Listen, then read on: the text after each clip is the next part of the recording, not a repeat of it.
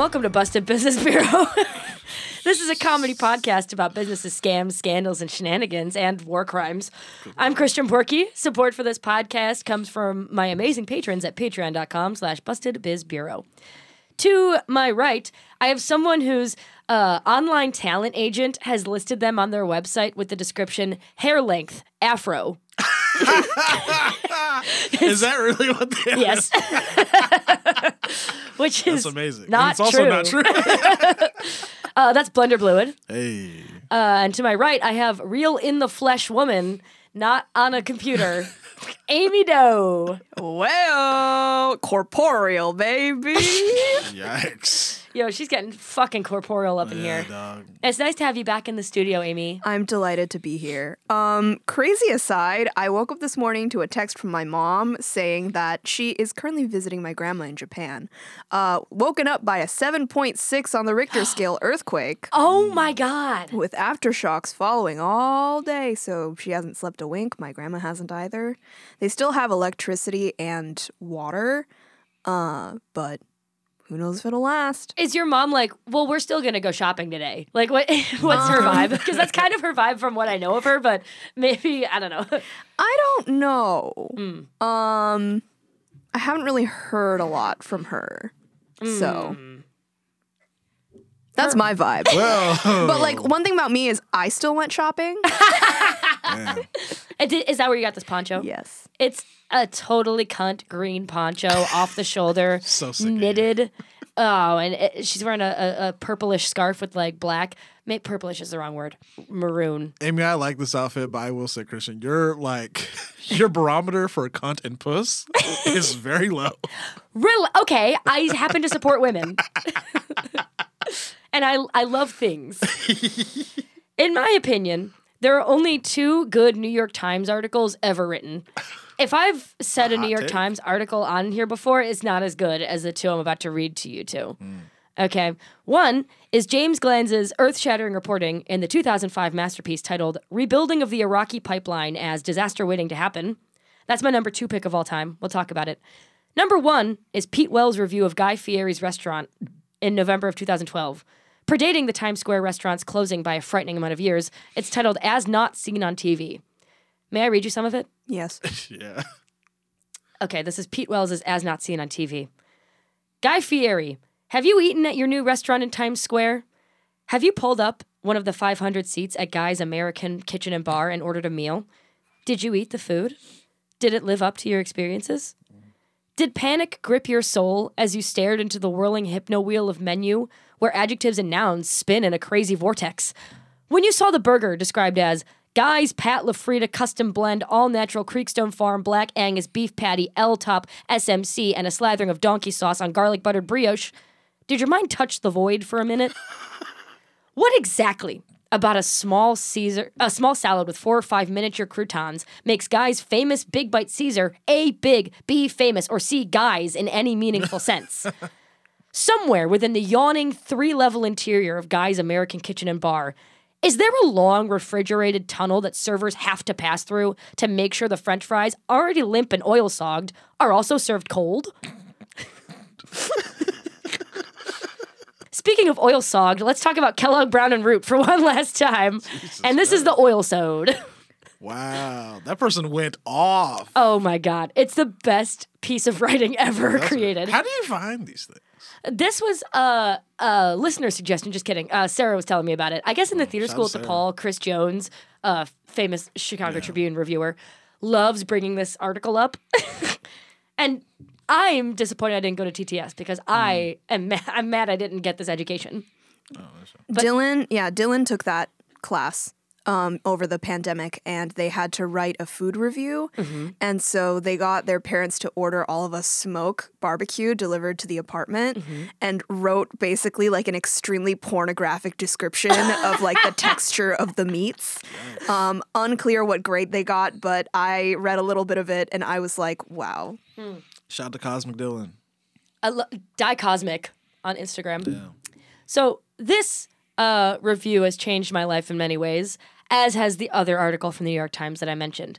But like I said, we're talking about oil this episode, and then we are fucking done with Kellogg Brown and Root. I pinky promise. Okay. I mean, we could keep going indefinitely. I know we can. but it is so alienating to listeners to see parts one, two, and three. And I have a plan for what I'm going to name this because it's an Instagram suggestion. Oh. Oh, and it's going to be so alienating. it's time to alienate even more. So, we've covered in the previous two episodes KBR's rise to becoming the government's largest and most trusted source of non munitions private military support. Additionally, we covered how that work came to fruition in Iraq in the early 2000s. As mentioned, amidst a troubling amount of Lois Griffin impressions last episode, we were in Iraq in part for military combat against Saddam Hussein's regime, and in part to, quote, reconstruct the Iraqi economy.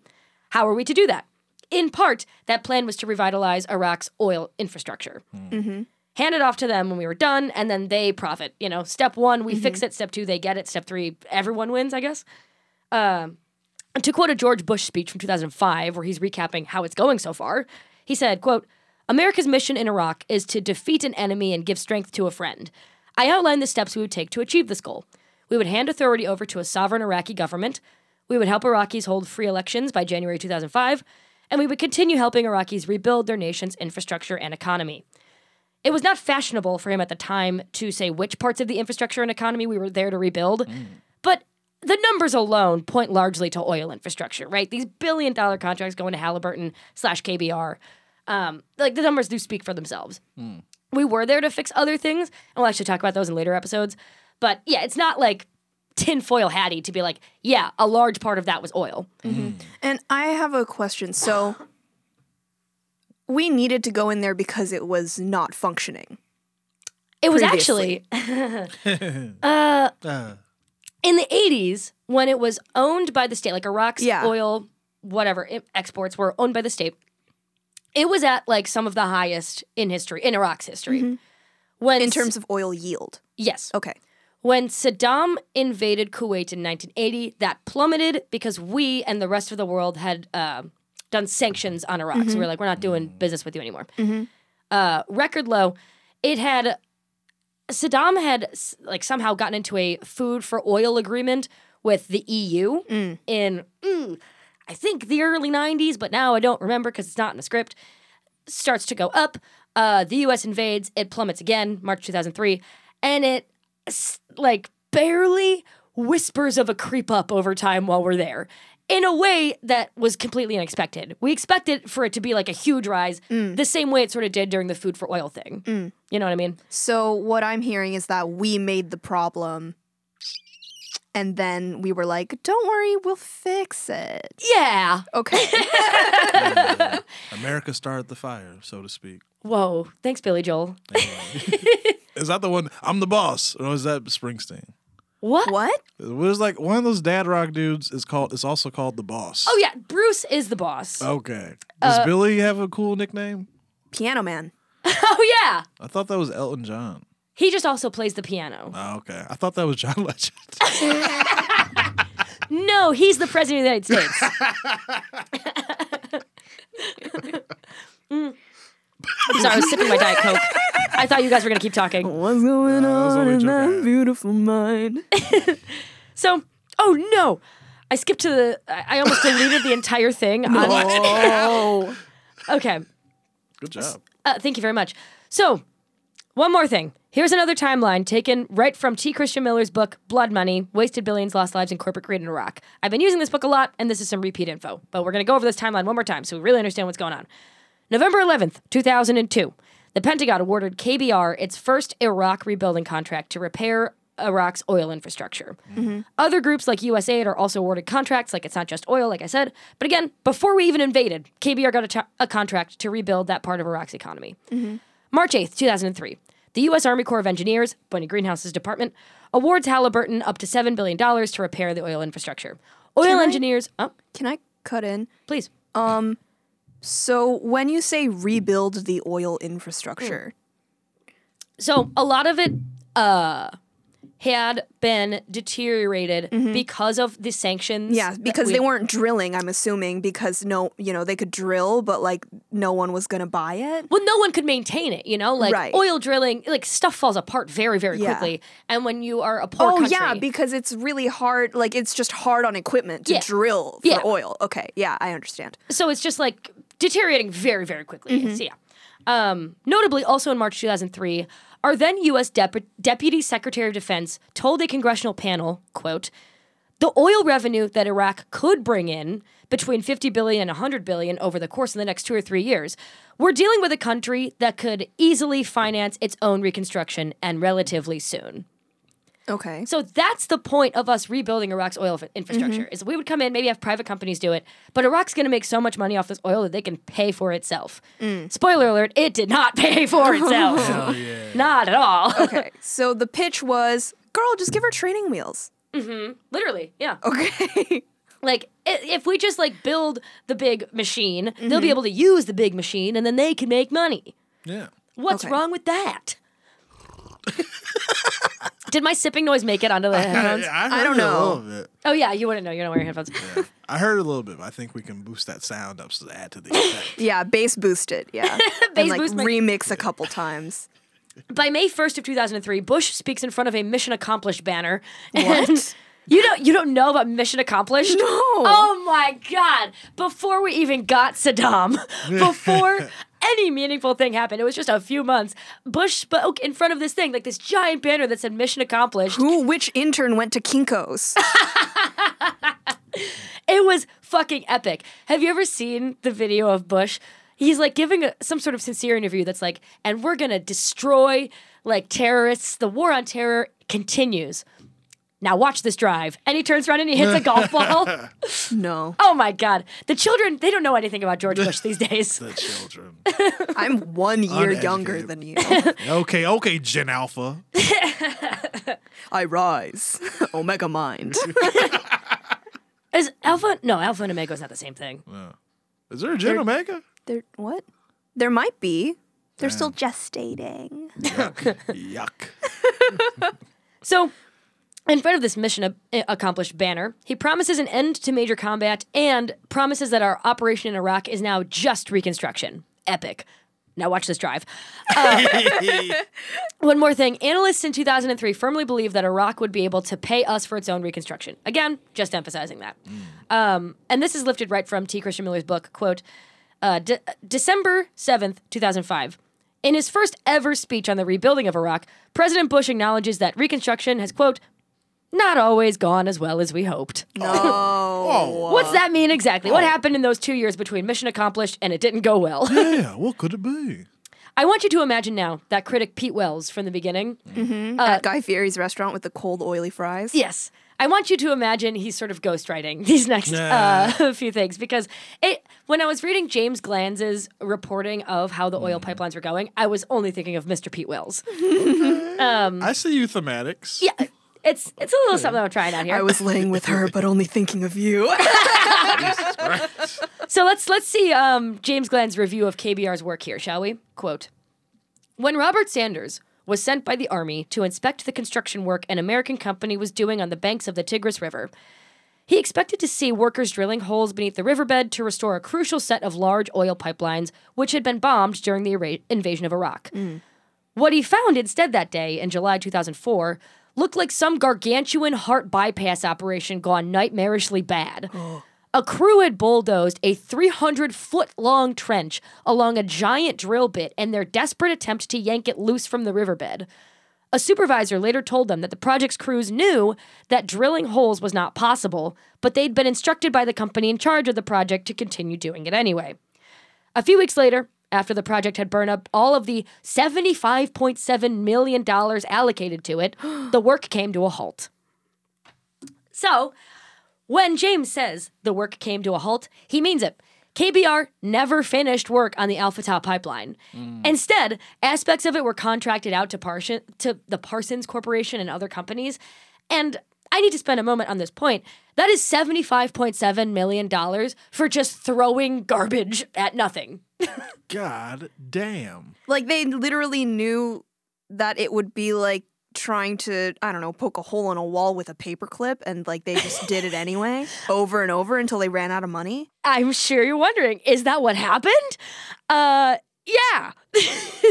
Jesus Christ. Uh, I'm going to address this point. I'm going for something very thematic here. Okay. Fluid. Tell me though, why does your kitchen sabotage its even more appealing main courses with ruinous sides and sauces? Why stifle a pretty good bison meatloaf in a sugary brown glaze with no undertow of acid or spice? Real. Why send a serviceable herb stuffed rotisserie chicken to the table in the company of your insipid rice variant?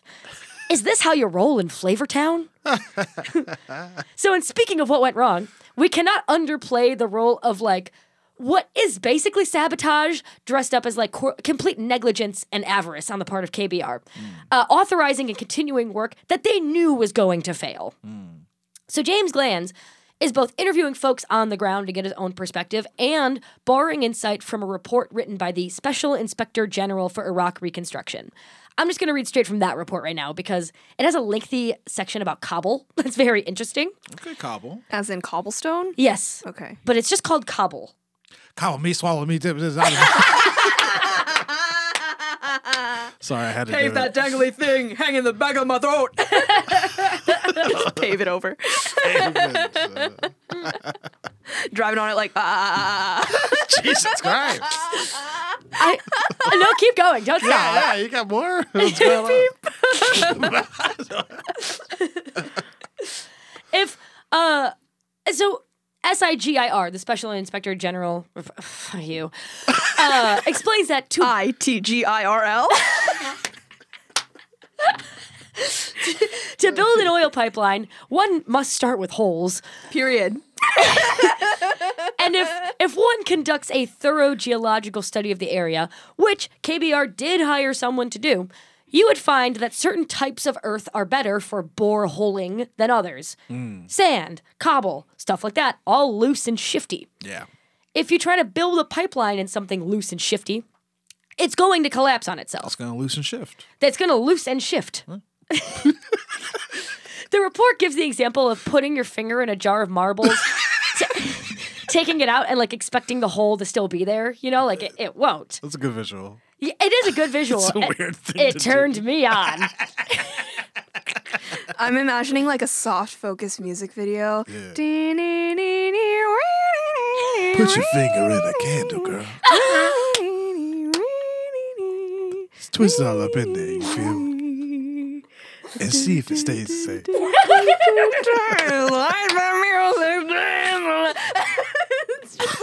It's just like photos of fingers entering Fingers different shit. viscous fluids, Marbles, mashed potatoes. honey, Damn. molasses, chocolate Damn. sauce, pumpkin Pins pie, and needles. a haystack. a sock drawer. You guys, that's what that's that's what foot porn is. you guys have just stumbled on what feet people do. Uh, whoa. Oh, Sounds sorry. expensive. Am I am I showing my hand here? You got how much foot porn I watch? Yeah, Jesus Christ. No, that's just uh, I briefly was interested in selling pictures of my feet, but apparently they have to be doing disgusting things. Wow, yeah. They just they don't like the foot anymore, you know. Men We're don't past- we're appreciate. past that. They're past just the bone structure of my gorgeous foot. they want it in jars of marbles. yeah. Singular foot. Do you have one foot that you think is the it girl? Yeah, my right one. What makes it better? The toes are just more uh, appealing. Mm. You know, That's real. it's just like they're just built different. Yeah. All right, everyone, send feet pics to Busted Biz Bureau. Oh, I'm gonna make that the Spotify question. Yeah. And make and make note of which one you think is the pretty sister or the ugly sister. Mm. Yeah. So this Why would you pit two queens against each other? like Because it's this is America. you're right. It is an extremely There's competitive only allowed to be one woman. I have two beautiful women in front of me, but only one photo in my hand. Did you say photo? photo. So the special inspector general, uh, while furiously masturbating, writing this report about marbles, uh, does in fact explain that you can't build an oil pipeline in something loose and shifty. KBR, according to the report, did commission an accurate study of the land, which they proceeded to completely ignore. Bruh. Furthermore, I quote, Subcontractor representatives said that after encountering cobble, they suggested alternative drilling sites, which were turned down by KBR. No one from the subcontractors team was permitted by KBR to talk to representatives from the Army Corps of Engineers. Laney, there's a guy named Laney. Laney's on-site manager said that KBR criticized him on at least two occasions when he went out to gather his own supplies, pipe, fuel, and military support that were supposed to be provided by KBR. Frustrated with KBR's communications restrictions, the team eventually spent the remainder of its time drilling in the designated area. So, even it like has to pass through so many layers of negligence to get to this point of the gargantuan heart bypass. But even subcontractors who were like, "This is dumb. We should do it right." Were repeatedly shut down by KBR. So they're like, fuck it, let's just keep drilling anyway, even though it's going to fail. Damn. And we're just going to break the extremely expensive equipment that we used taxpayer money to buy and get here. Uh, Precisely so.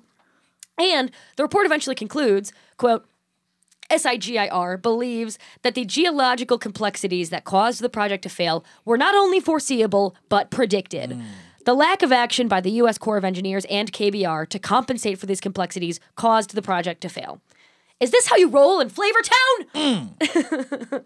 so, what makes this even worse is that, okay, so the cobble was destined to collapse in on itself, mm-hmm. right? Making horizontal drilling impossible. Mm-hmm. So, how do we figure that out and still manage to blow $75.7 million doing it? Mm-hmm. Going back to James Glanz's quote, the project continued chewing up astonishing amounts of cash when the predicted problems bogged the work down.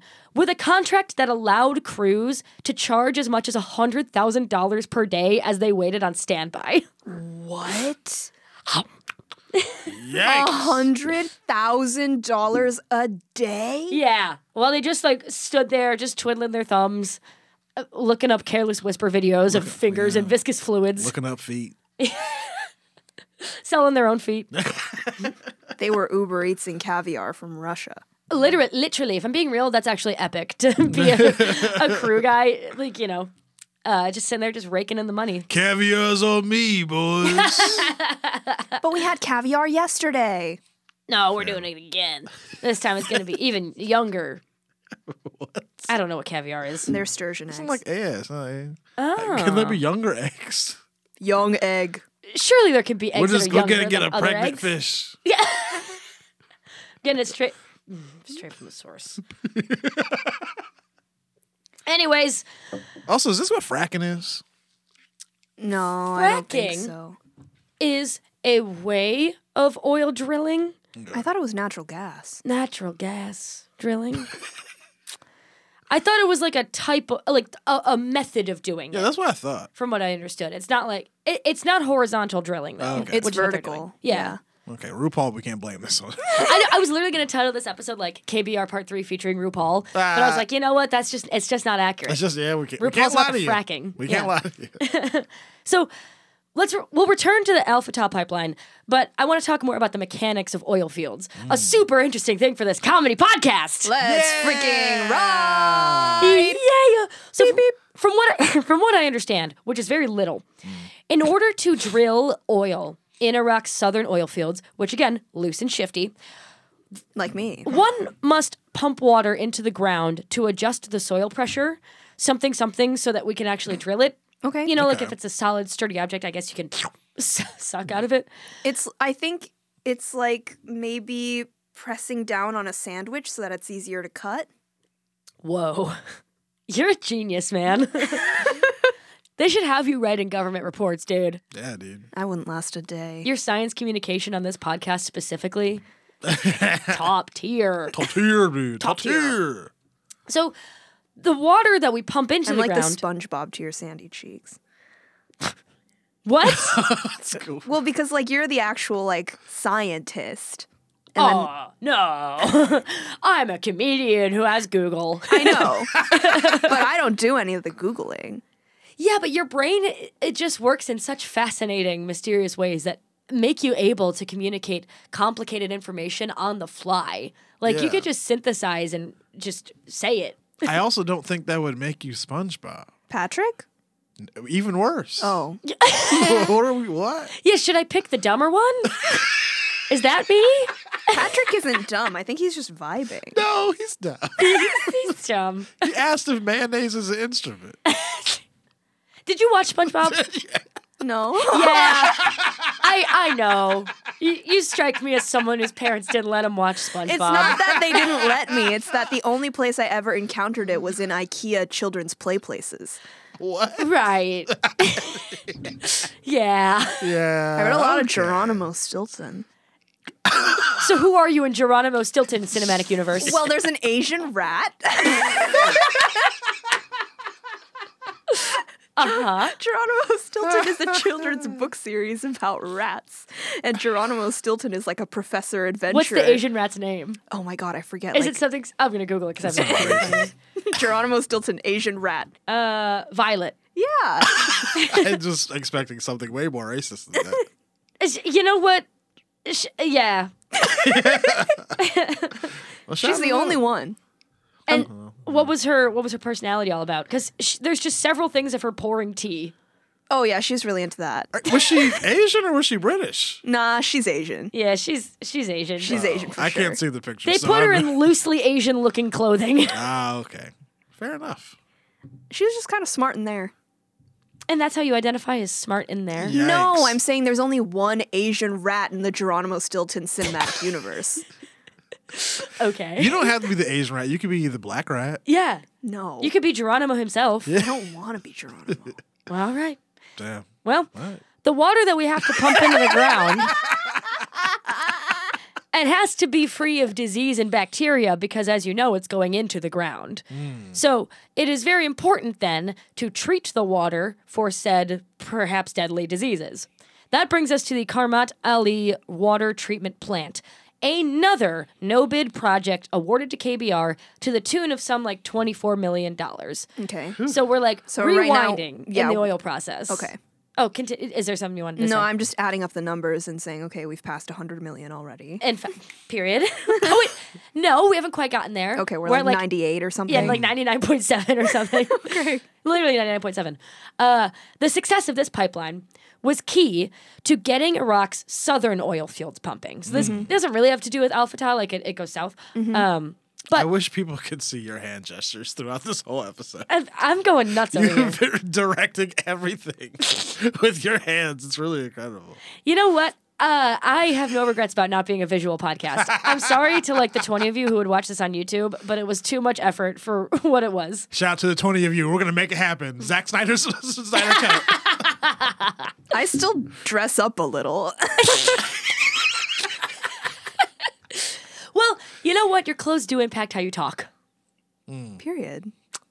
So, the success of this pipeline. Which is why you're wearing a sweater that says all friends are friends with benefits when the benefit is friendship. I mean, How dare you? I have another one from this cartoonist, Mads Horwath, by the way. M A D S H O R W A T H. Shout out. Um, I have actually I have two other Mads Horwath sweatshirts. Uh, one of them is two worms that are out getting drinks, and the caption is "She broke my favorite heart." Uh, How many worms? How many hearts do worms have again? how many worms do hearts have? Uh, four. Mm-hmm. I think I think I googled it once because someone at the bar asked me. And the other one is um uh, was Gregor from the Metamorphosis, like waking up. It's that famous picture of the bug, and then next to him is a phone with a text that says, "Hey man, that sounds rough, but can you still come in today?" So, anyways, uh, the success of this pipeline key to getting Iraq's southern oil fields pumping. Again, this is crucial vis-a-vis the entire point of being in Iraq, which is to revitalize the economy. So, this project quickly falls apart due to KBR's poor execution and the U.S.'s lack of direction when assigning tasks. KBR completed the project after some feet dragging, I guess, to fix the facility. But they were not assigned to fix the pipelines that actually deliver the water. They were just assigned to fix the facility itself that like cleans the water. Uh, consequently, this project turns out to be a huge fucking fail. Uh, this is T. Christian Miller's book again. Quote When KBR opened the taps to send the treated water rushing through buried pipelines towards Iraq's legendary Rumaila oil field, the deteriorated pipes were unable to handle the increased pressure. The pipeline burst repeatedly, delaying work for weeks. In a five month period in fall of 2004, KBR managed to send water through the pipes for only 29 days. When I visited the sprawling, decades old complex by August of 2005, the decay was obvious. The walls were cracked, motors, valves, and pipes were rusted. Only two of the five pumps that KBR fixed were operating. An Iraqi engineer sent a machine to add cleaning chemicals to the water was unusable. Another system to protect the interior of the pipelines from rust was not being used for fear that the anti corrosion additive would damage the oil fields. I want to read that last sentence again. Another system to protect the interior of the pipelines from rust was not being used for fear that the anti corrosion additive would damage the oil fields. The, like the point of this water treatment facility and the point of keeping the pipelines from rusting is so that the soil is not poisoned. Right. But for fear of damaging the oil in the soil, it's fine if we just poison. Poison so- everyone. yeah. Oh my god.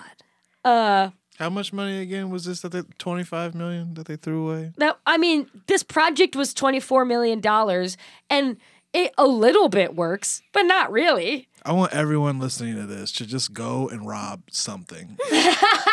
None of this is real. The mm. money doesn't exist. Just rob something. Like they could just find twenty five million dollars for these people to fuck up this like treatment facility, which is an important part of like living in civilization is a water treatment facility. Yeah. They can't fucking do that. Ah man. This is exactly why I shoplift. Because nothing matters, and I, I want to feel something. Have you ever been busted for shoplifting? No, Wow. I'm good. That's excellent for you. I know. I got busted once. What? Yeah, I was really embarrassed. Oh, I was so drunk and I tried stealing chips and guac. and, it didn't- and that was it. Chips. I was like, the line's too long. I'm leaving. Hilarious. I lived though, Yeah. and I still Are you shop banned there. from the? I'm supposed to be banned, but I still go there. I was always wondering, like, when people get banned, I'm like, do the, does anyone really check? You probably just go right up in there. Also, the turnover at this place is like a million miles a Yeah, minute. You know, like no one's gonna remember. Come in like a month and a half. This also like during COVID, and you know, like I had a mask on. They don't, they don't remember a fucking thing. also, there's a girl in sixth grade whose name I use, Damn. Morgan Blessing. I'm so sorry. Because they can't ask for your ID. right. So like they didn't get any meaningful information down about me. sorry to this Morgan. uh, so, anyways, I I found it hard to find more information about the Qarmat Ali water treatment facility because this is just a side note in the podcast, but feel free to research it yourself. Many of the folks who worked there were exposed to sodium dichromate, which many have alleged causes long term adverse health effects. However, this episode isn't about that, and they keep losing every single fucking lawsuit because it's impossible. Like, like many things that cause long-term adverse health effects, it's impossible to be like it's a one-to-one cause, and in our legal system, that just doesn't hold any water. Yeah. You know. Um, Like the pipes, am I right? I thought you were gonna do like the song. What? And the pipes, the pipes are calling. Which like, oh Danny boy, that's how it starts. What pipes are calling to him? I don't know. I imagine it's Irish and it's like bagpipes. Bagpipes. Oh. Following T. Christian Miller's journey in Iraq, uh, I, I'm going to let him explain the We've done southern. like five of those transitions this. I mean, I'm just gonna keep talking. You know, if you guys want to keep tangenting, you go for it. Uh, We've gotten comfortable. I've gotten so We're in com- the third episode. I'm like, I'm gonna say whatever I want. You kicked your shoes off in this studio. We're so fucking back. so I'm gonna let uh, T. Christian Miller explain the Southern oil fields. I'm not gonna spend much time on this, but I just like his prose here. Uh, quote: The last stop I made on tour was at the Southern Gas Company. Yeah, he did like a little tour of the oil fields in Iraq. The complex, located in the middle of a brown, searing desert, sprawled across the equivalent of six football fields. It resembled an Escher drawing, an industrial maze of enormous steel spheres and pipes that twisted off into infinity. It was eerily quiet. Only one small corner of the complex was working, emitting a faint hum that filled the blistering 110 degree heat like a ceaseless cicada. The only reason. The, the reason that only one small corner of the facility was emitting a hum is because of KBR's shoddy work, which Christian Miller emphasizes over and over again. They give. So, like I said, the point was to sort of like hand off these oil fields once they were done, but they hand off improper equipment, no instructions on how to use the equipment, stuff that is like already designed to fail that doesn't work in the first place. You know what I mean? So, uh, time and time again, people who are supposed to work in Iraqi oil fields and are supposed to be benefiting from this are like, well, we don't know what to do, and we're just like putting out fires every single fucking day. Uh, so Miller t- Miller continues, quote. While the Iraqis may not have gotten much out of Halliburton, the company got plenty from Iraq. Halliburton made more than $2.5 billion off the oil contract, some of it paid by U.S. taxpayers, some of it paid for by the Iraqis themselves. It didn't matter that the company that built the Johnson Space Center couldn't run 800 yards of pipe under a river. Is the entire restaurant a very expensive piece of conceptual art? Is the shapeless, structured, baked is the shapeless, structureless baked Alaska that droops and slumps and collapses while you eat it or don't eat it supposed to be a representation in sugar and eggs of the experience of going insane? Mm. So, I don't care if you guys don't like this bit that I'm doing. I, I, re- I love it. I love it. I love it. I love I it. might not be laughing, but I need you to know I am enthralled by it. That's excellent. I'm so glad to hear that. Honestly, I was a little worried that you two would like be laughing at it, and I was like, I really want people to hear the words. So Oh, I'm yeah, glad that you're. no, I am. My silence is respectful and awful. A W E F U L. Wow, wow. that's that's a hard fucking quote, dude. Yeah. Mm. You guys need to start talking while I You drink and this Diet Coke. Diet Coke. I have had very little sleep. We're recording this on New Year's Day, which I need to remind the listeners. I could have postponed it, but no. Mm. You need to get the real, authentic me. That's right. I had a, I had a whiskey and wine last night. That's my favorite combination. Whiskey and wine. That's what I get Like on. in a cup together. No, no, no, no. Okay. Separate cups, alternating. well, oh my God. Can I tell you guys a story that someone told me last night? Yeah. This isn't my story to tell. I don't care. Okay. uh, this is a friend, a friend who has not been on the pod. Oh. But I would like them to be on the pod someday. Interesting. Uh, they were telling this story. They said this as if other people have had this, but they're like, yeah, when my mom had my, um, like, I completed potty training party at Chuck E. Cheese. Oh, And we were like, the what? And I guess this person's mom had, like, when they were, you know, two years old, barely sentient, had invited like five other kids to Chuck E. Cheese. The employees were wearing toilet paper crowns, and the whole party was to celebrate that you know how to use the toilet now. wow. Which is a- Toilet paper crowns. Yes, their grandma had like made toilet paper crowns, which is a huge party to have in public because, like, what if you have to prove yourself? Yeah. You know, like you're the two year old and you can now use the potty. Yeah, or you relapse. Yeah, what if you relapse? That's so embarrassing. The party is specifically because you can do a skill. and what if you fail at it? Were they uh were they a white American? yes. I knew it. Wow. That sounds like I'm like, damn, I wish I had a party for a, a literal party poop. I wish I said that last night. That would have been really funny. It's never too late. yeah, yeah, yeah. Send the Just in- text. invent time travel. New year, new me. I'm going to have the party again Yeah. and ask them to tell the same story. Yeah, Anyways, that's insane. yeah. You guys ever have a strange party like that? No. No? No, I've No. never been celebrated. Did you have any graduation parties? mm, I guess. Look at that. You got celebrated. I guess maybe. You had that infamous birthday party where people broke your door. Yeah, that was not fun. How did they break your door? It's well, someone I broke my door because someone accidentally locked it from the inside, and so I had to break it down. Your door's locked from the inside. Yeah. Well, oh, like I. I see. yeah. So they had presumably twisted the lock and left the room and closed it. yes. Okay. I, I understand now. And there was a GoFundMe for Dev's new door. Why do I not remember any of this? I feel I like we don't had to have know. been friends. Yeah, I think we were. I, I no remember. idea. I didn't donate, but I shared. Damn, Check the receipts and see if I donated. Maybe you did. You probably did. I, I'm I a feel like you seem the type to like, okay, yeah, I'll give ten dollars to this GoFundMe and then not think about it ever again. That's totally me. Yeah. Mike Atcherson's catalytic converter. Chris Mama, is I a good donated. person, y'all. I'm sorry to tell you. I am not. I simply be hitting buttons. so I I teased last episode that we'd talk about burn pits, and now is the time to talk about the burn pits. Okay. Who's ready? So, thank you to T. Christian Miller for his extensive reporting about the oil infrastructure failures of Iraq. Let's move on from him now to talk about waste. Sure, hmm. we wasted money paying crews to stand around. We wasted manpower fixing a water treatment plant in such a condition that it'd be decrepit in under two years. We wasted time, energy, resources on the southern oil fields just to hand it over to folks who can't run it due to its, you know, decrepit state. But what did we do with our literal waste? This is actually the craziest thing. I just got back from tour, and we were listening to Serial uh, season two. You guys ever listen to Serial? Mm-hmm. I love Serial. I had never heard an episode of Serial in my friggin' life, uh, but it was the Bowe Bergdahl series. Yes. Okay, so just like randomly, they're interviewing a soldier, like middle episode two or three, and the soldier is like, "Yeah, the lowest ranking guys had to go like stir the burn pits," and I was going crazy in the car. I was like, "I know what the burn pits are," uh, and I, I guess it, it not only has like industrial waste of things that you know were supposed to be transported somewhere else, but for some reason they were damaged, whatever, got thrown in the pit.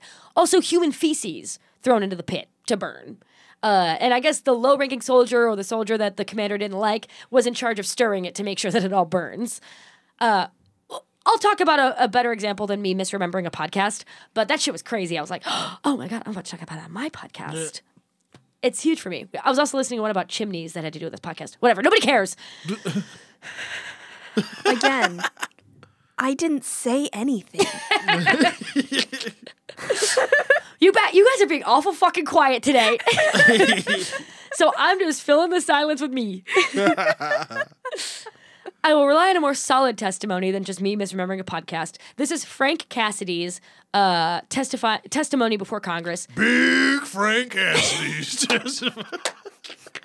He was a former KBR subcontractor, widely known as Big Frank. I knew it. I fucking knew it. Cool. There's no way your name Frank Cassidy and someone doesn't call you Big first. is Frank Cassidy like a guy? Like, is this a reference or are no, you just being no, funny? I just, I just feel like that's. the- Wouldn't it just be like a name of someone who comes to the bar? It's like, oh, look who showed up. yeah. That it- son of a bitch. hey, Big Frank, I do. doing? Big Frank Cassidy. Hey, Big Frank. To be a guy with a guy first name and a girl first name last name. Yeah. Yeah, that's freaking epic. like, t- never mind. I was gonna say Tim Robbins, but I don't think that's a person. Tim, Tim Robinson. Robbins? Ah, that's who I was thinking of. Ba- like Baskin Robbins. Yeah. Baskin, that's a male first name. Robin, that's a female last name. Big Baskin. Big Baskin Robbins. Hey, Robbins, get over here.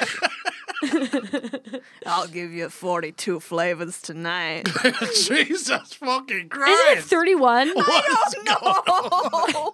What is happening? Number. We will never record a podcast on January 1st. No, this is.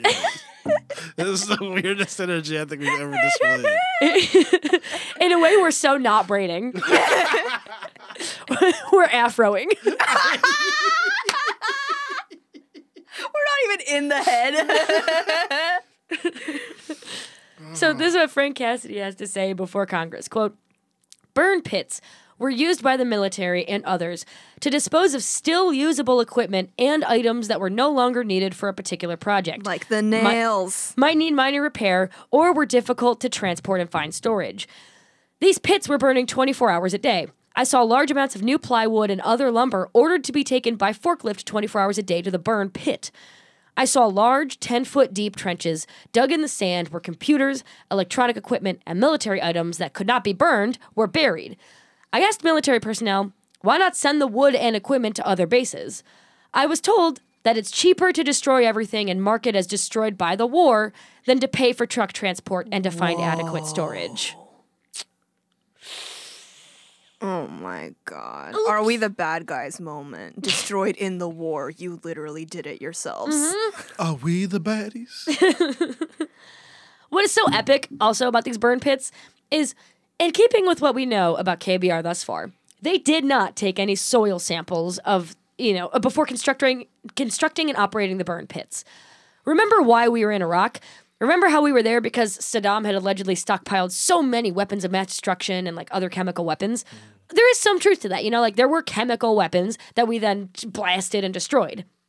But when you blast and destroy chemical weapons, they don't uh, float into space and turn into stars. Uh, the chemicals still exist functionally. And guess what? They go into the ground. so while we did destroy tons of stockpiles of chemical weapons like mustard gas, uh, I guess we had allegedly built burn pits over some of these places. And once you burn stuff that's in the ground, It goes in the air. yeah. uh, To make a long story short, soldiers and civilians alike keep reporting symptoms of mustard gas poisoning, dif- despite the fact that they're not being actively bombed by mustard gas. You know what I mean? Yeah, because of the environmental pollution that was Mm-hmm. caused by just getting trying to get rid of it. I thought you were gonna say like getting rootin' and tootin'. Oh, I mean that too. Uh, yeah, that's what happens to me. Uh, this is from a report about. Wait, so what are the symptoms? I was about to read you what they are. Oh, okay. Uh, quote: Very early. we're, we're getting into it now. We're get- yeah, now we're braiding. Very early during military occupation, soldiers that served near burn pits reported a complex array of symptoms. These included respiratory issues such as asthma, s- sinusitis, bronchitis, and or persistent coughing. Many began to cough up black mucus that they called plume crud or black goop. Big Frank got the black goop tonight. He, he is plume crudded out. oh. Ugh. So Hey, Sarge, you plumin'.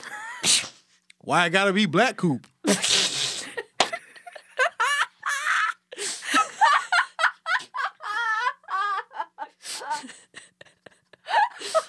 you co- imagine you cough up black fluid out of your lungs and you're like, well, I don't want to be racist. Sergeant, I've coughed up um plume crud. What color is the plume crud? Do you know how when there's an absence of light, I would describe it that way. Absence of white goop. Okay, all right. We'll see if that sticks. Yeah, okay. Well, I'm gonna go put this in the burn pit. so this I is bet if it was white goop, you wouldn't have put it in the broom. Uh, white goop somehow sounds even worse coming out of you. yeah, actually, no, you're right. You know, like it's like pristine white. You're like, is this a tooth? A liquefied tooth. Whoa, your teeth like turned one liquid. tooth worth of goop. yes, that'll be one tooth worth of goop. when I was back in Seattle, um, we were babysitting one of my friend's younger sisters who's six, and she lost her tooth while we were taking care of her, um, and she got really excited about. The, the, the tooth fairy. Mm-hmm. And we were like oh my gosh what do you- how much do you think she's going to give you? And she looked us straight in the eyes and said i want two $10 bills. So that's the going rate for a tooth these days. Twenty dollars for a tooth. That's that's tough. She said, "I want that." It mm-hmm. sounds like she knows the tooth fairy isn't real, and was sending you the request, right? Am I mm. reading that situation correctly? I mean, it's possible, but also she was like really excited about. It the sounds tooth like she owes two people ten dollars. Tooth fairy, if you're out there, she's like praying it. Ronnie from school is gonna kill me. Gonna break my knees. He's gonna break my knee. it's like the Little Women situation with the pickled lemons. I'm in seven lemons worth of debt. I have no idea what you're talking about, and I've that? seen the Little Women movie. Well, yeah, because it's a subplot that's in the books. Uh, Youch. Okay, we There's a don't read. whole there's a whole like C plot where Amy is in debt at school because she keeps stealing lemons off of her friends. Which of the Little Women are you? Do you identify as an Amy? No, because I'm not that good at painting. yeah, that's that's the part. When you do BuzzFeed, uh, which character you quizzes, it's like, can you do this literal attribute that the character can do? I wasn't in Little Women because I was busy fighting for my rights in the Civil War. wow. Was was Little Women during this? Yes, it was. It was? There were No black people. That's, oh, that's why their dad was away. Oh, he was. Bi- which side was he fighting for? Well, we don't know. you looked at Amy like she fucking wrote it. Maybe they should make that clear. I don't know. Maybe they did.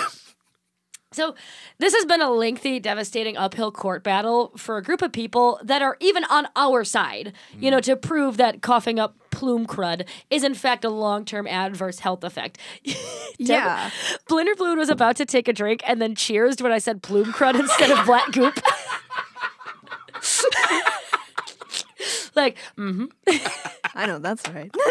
I didn't realize you noticed that. of course I noticed. Eagle eyes at the head of the table. Leroy Torres, founder of Burn Pits 360, served We got Big Frank and Leroy. he served on active duty in the military for some total of like over 30 years, some of which was spent breathing in that gorgeous, gorgeous air. He retired from military service, joined the Texas like state police or whatever, and he started suffering deleterious lung and brain symptoms. He was then Deleterious. That's the word, right? What what does that mean? Oh, God. I've never heard that word before. Yeah, causing harm or damage. Okay. I knew that was a right. I, I'm so worried when someone who actually reads books is like, is that a word? Yes, it is. Uh, he starts suffering from lung and brain uh, symptoms.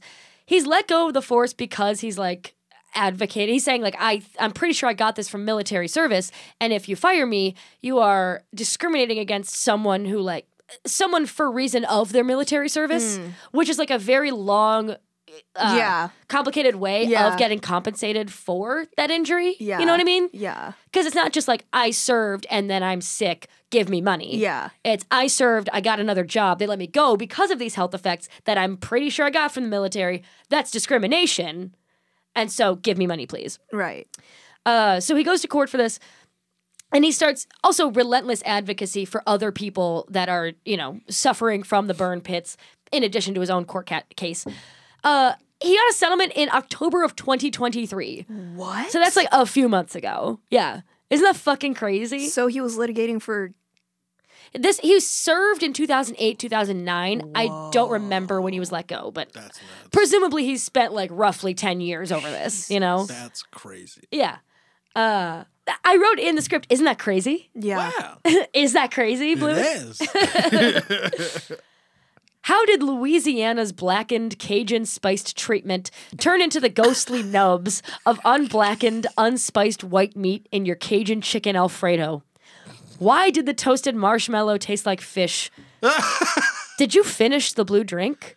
Oh, and we never got our Vegas fries. Would you mind telling the kitchen that we don't need them? Damn. Thanks. This, this restaurant sounds awful. There's like nothing good about it. It sounds like they tried 50 things. It, it sounds. I didn't even read the full review. It sounds like it sounds like they just kept ordering things to see if there was one good thing and couldn't find one. right. Well, the the meatloaf it sounds like was decent. As long as you the cut out the outside and only ate the middle. Without the sauce, which is arguably one of the best parts of a meal. Ooh, speak on it. I got told recently um, that I don't that I use a really small amount of sauce. I too don't use a ton of sauce. I can't have it being too wet. I like a, I like a good sauce. How much though? A lot. Like when they give you the little thing of it, like the tiny little ramekin, do you finish it? Ramekin. Yeah, like the, The little, little, container, like the tiny little cup. You call those ramekins? I don't know, Well, but yeah, I I like sauce. well, but you finish it. yeah. Huh. Do you?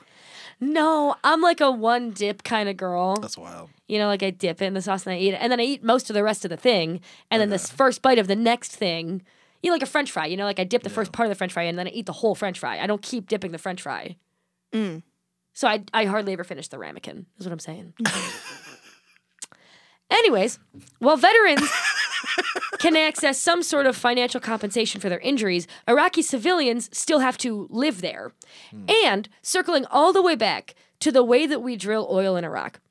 What we do, there's like natural gas that comes off of somewhere. I don't fucking understand oil, but it comes from somewhere when you're drilling. And one solution to natural gas is to do uh, natural gas flaring, which is to build long vertical pipes that like shoot natural gas just up and into the sky where it turns into stars.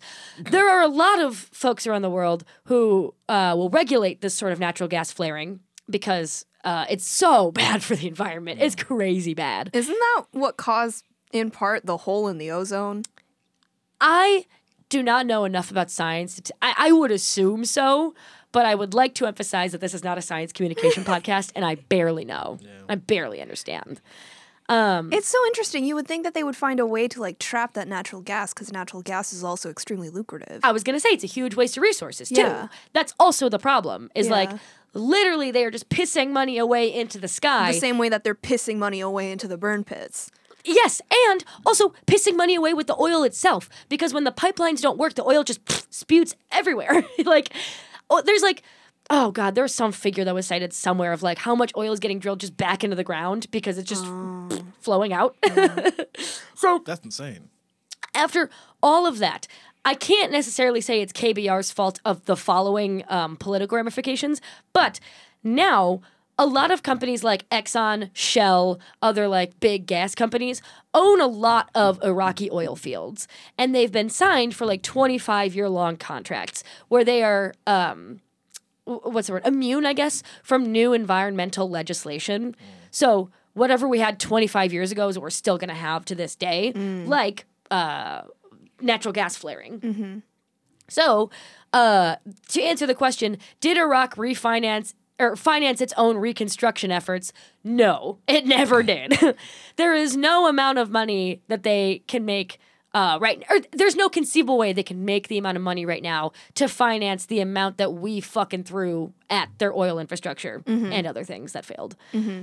Um, so a part of the reason that we spent so much money is because KBR thought that they would be like that money would come back. Yes it's not because kbr thought the money would come back The it's U.S. the us government, government yeah thought that the, money, would come, back. Okay, and if which is KBR also why the U.S. government was okay with spending that amount of money Mm-hmm. because they're like, oh no, don't worry, the ground is good for it. Right.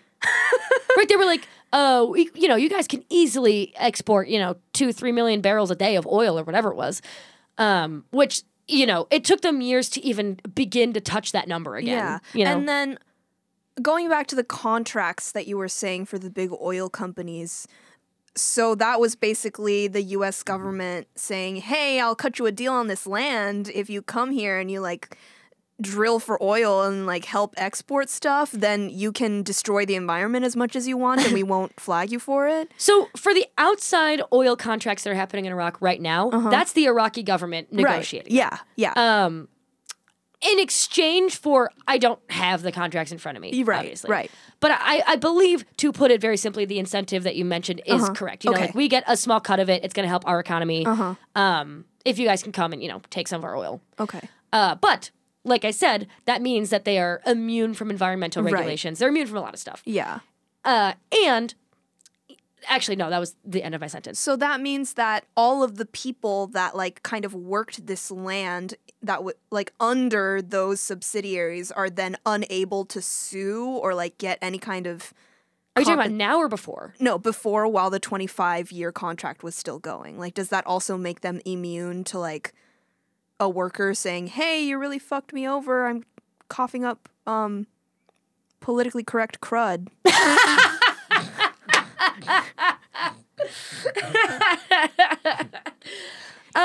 pronouns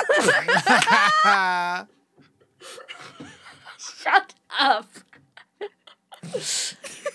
so, if I'm underst, I don't think I fully understand the question. Okay. which is my problem. My question is, um, so Shell Mm-hmm. uh, buys a little bit of you know this oil field, right? um, and that contract is through the U.S. government.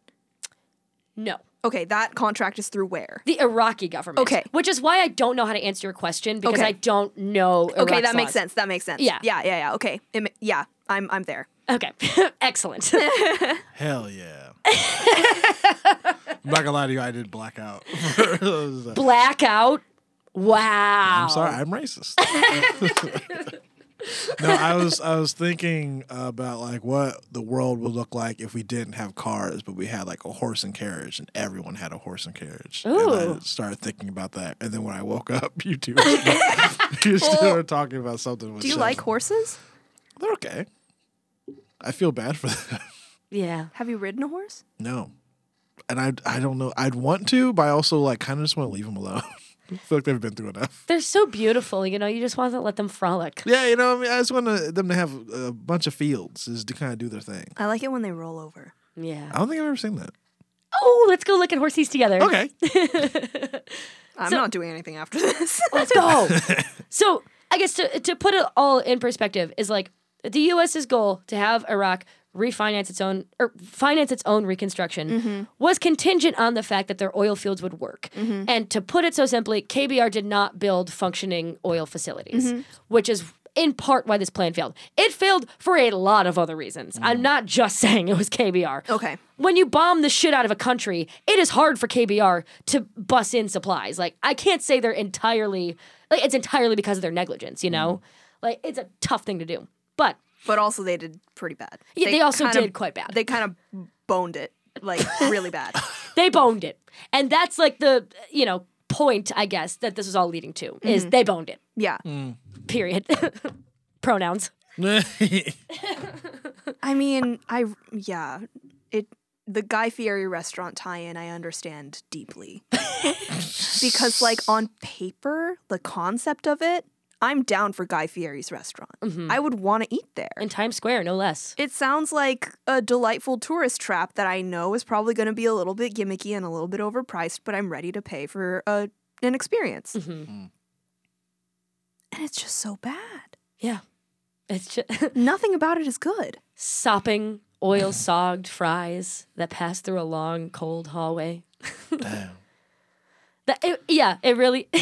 reading that review made me think about the U.S. failure in Iraq, and that's the point that I'm trying to make. Ah, I wish I, I wish I had more from the thing to read to like close it out. Anyways, follow Pete Wells, follow James Glanz, and uh, you guys have anything else to say before we get out of here?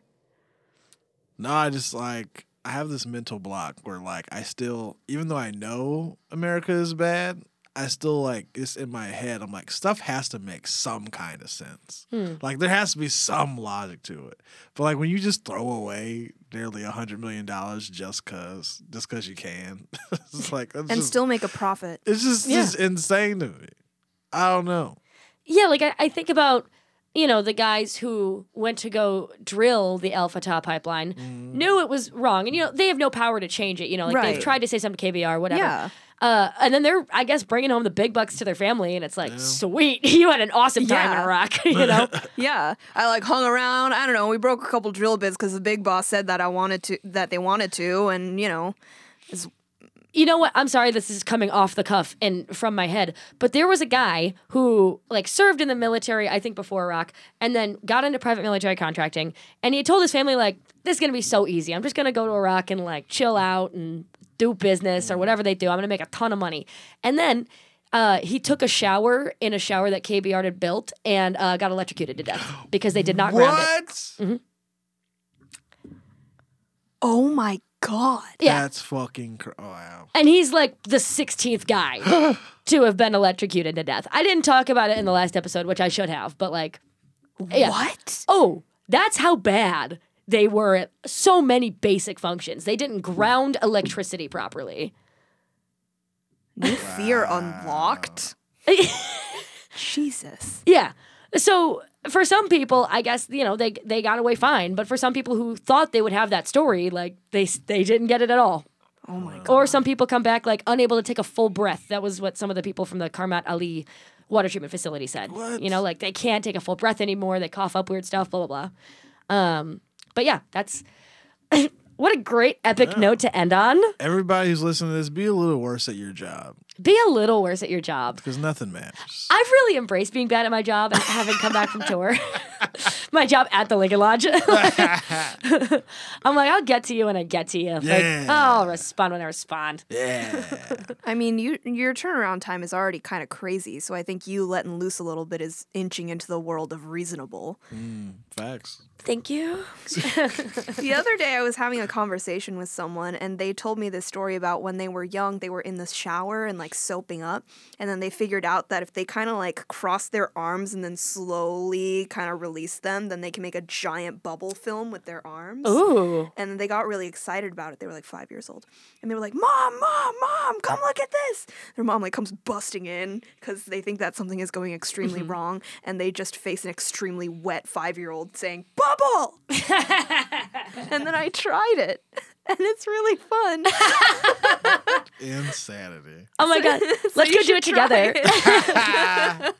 Bubbles with the bros. yeah, let's go bubble up, bros. Bubbles with Big Frank Cassidy and the And boys. Leroy! Taurus. All right. Well, if you want to plug something, I'm gonna go over there and hit the unrecord button. That's fair enough. I gotta- Anything you want to plug on the way out? Um, PowerPoint Night Live is coming back in February. Yes. If you want to see all three of us in the same room, Yeah. Yeah. Get into it. Yeah. Yeah. yeah. At the Lincoln Lodge, it's on select Saturdays at 7:30 p.m. I say select because I don't remember which one we got. Three third, maybe? The Eh, third might be the th- Saturday? I don't remember. I don't know. We'll we'll we'll post. We'll Yeah. post about it. Blewett, anything on your end? Nah, not really. Shout out to God. Shout out to God. Shout out to God. Amen. Yeah, you.